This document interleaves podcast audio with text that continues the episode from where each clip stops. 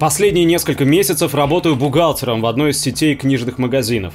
Вряд ли я открою Америку для людей, дети которых учатся или недавно учились в школе, но, возможно, для них будет интересен взгляд на проблему с моей точки зрения – Наша фирма торгует обычными книгами, констоварами, а также в ее составе есть подразделение, которое занимается реализацией учебников и учебных пособий школам. Мои служебные обязанности слабо пересекаются с деятельностью этого подразделения, поэтому алгоритм его работы я знаю не вполне точно. В общих чертах он выглядит так. Наши менеджеры связываются с руководителями школ или учителями, договариваются с ними о покупке товаров для учеников, потом заказы суммируются и фирма закупает книги и рабочие тетради у крупных издательств, с которыми у нее заключен контракт. Делается все это за малую долю, насколько я знаю, около 10% от суммы, полученной от школ. Таким образом, вырисовывается цепочка производства и сбыта учебников и учебных пособий. Издательство, наша компания, сотрудники школ, ученики. Со временем, благодаря случайно услышанным словам сотрудников и руководства, я понял, что все школы города и области поделены между несколькими крупными книготорговыми компаниями.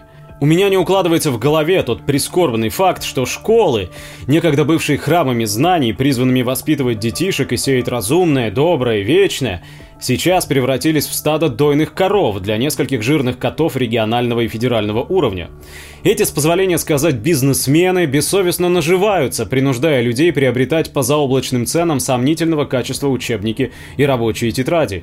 Я думаю о том, какие огромные средства можно было бы сэкономить для родителей, наладив централизованное государственное снабжение школ учебниками единого образца.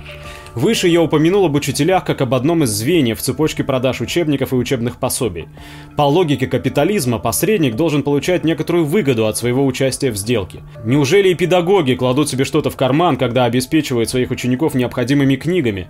На днях я стал случайным свидетелем следующей сцены. Одна из менеджеров, пожилая женщина, сама раньше работавшая учителем, взволнованно сообщила заместителю директора о том, что произошло ЧП. Наш менеджер уже давно и плодотворно сотрудничал с одной учительницей, которая которая закупала учебники на сданные родителями деньги. Когда они в очередной раз договорились о поставке товара, родители одной из учениц смогли купить нужную книгу в магазинах нашей же сети дешевле, чем покупала учительница, и незамедлительно поделились новостью с родителями других учеников. Сделка была сорвана, и под угрозой оказалось дальнейшее сотрудничество со старым партнером. Хороший канал сбыта мог исчезнуть.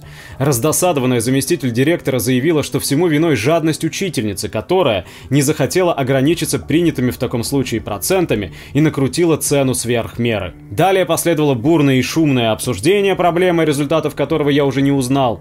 Но эта история заставила меня вспомнить слова одного бородатого чудака. Полтора века назад он говорил о том, что буржуазия лишила священного ореола все роды деятельности, которые до сих пор считались почетными и на которые смотрели с благоговейным трепетом, что врача, юриста, священника, поэта, человека науки она превратила в своих платных наемных работников.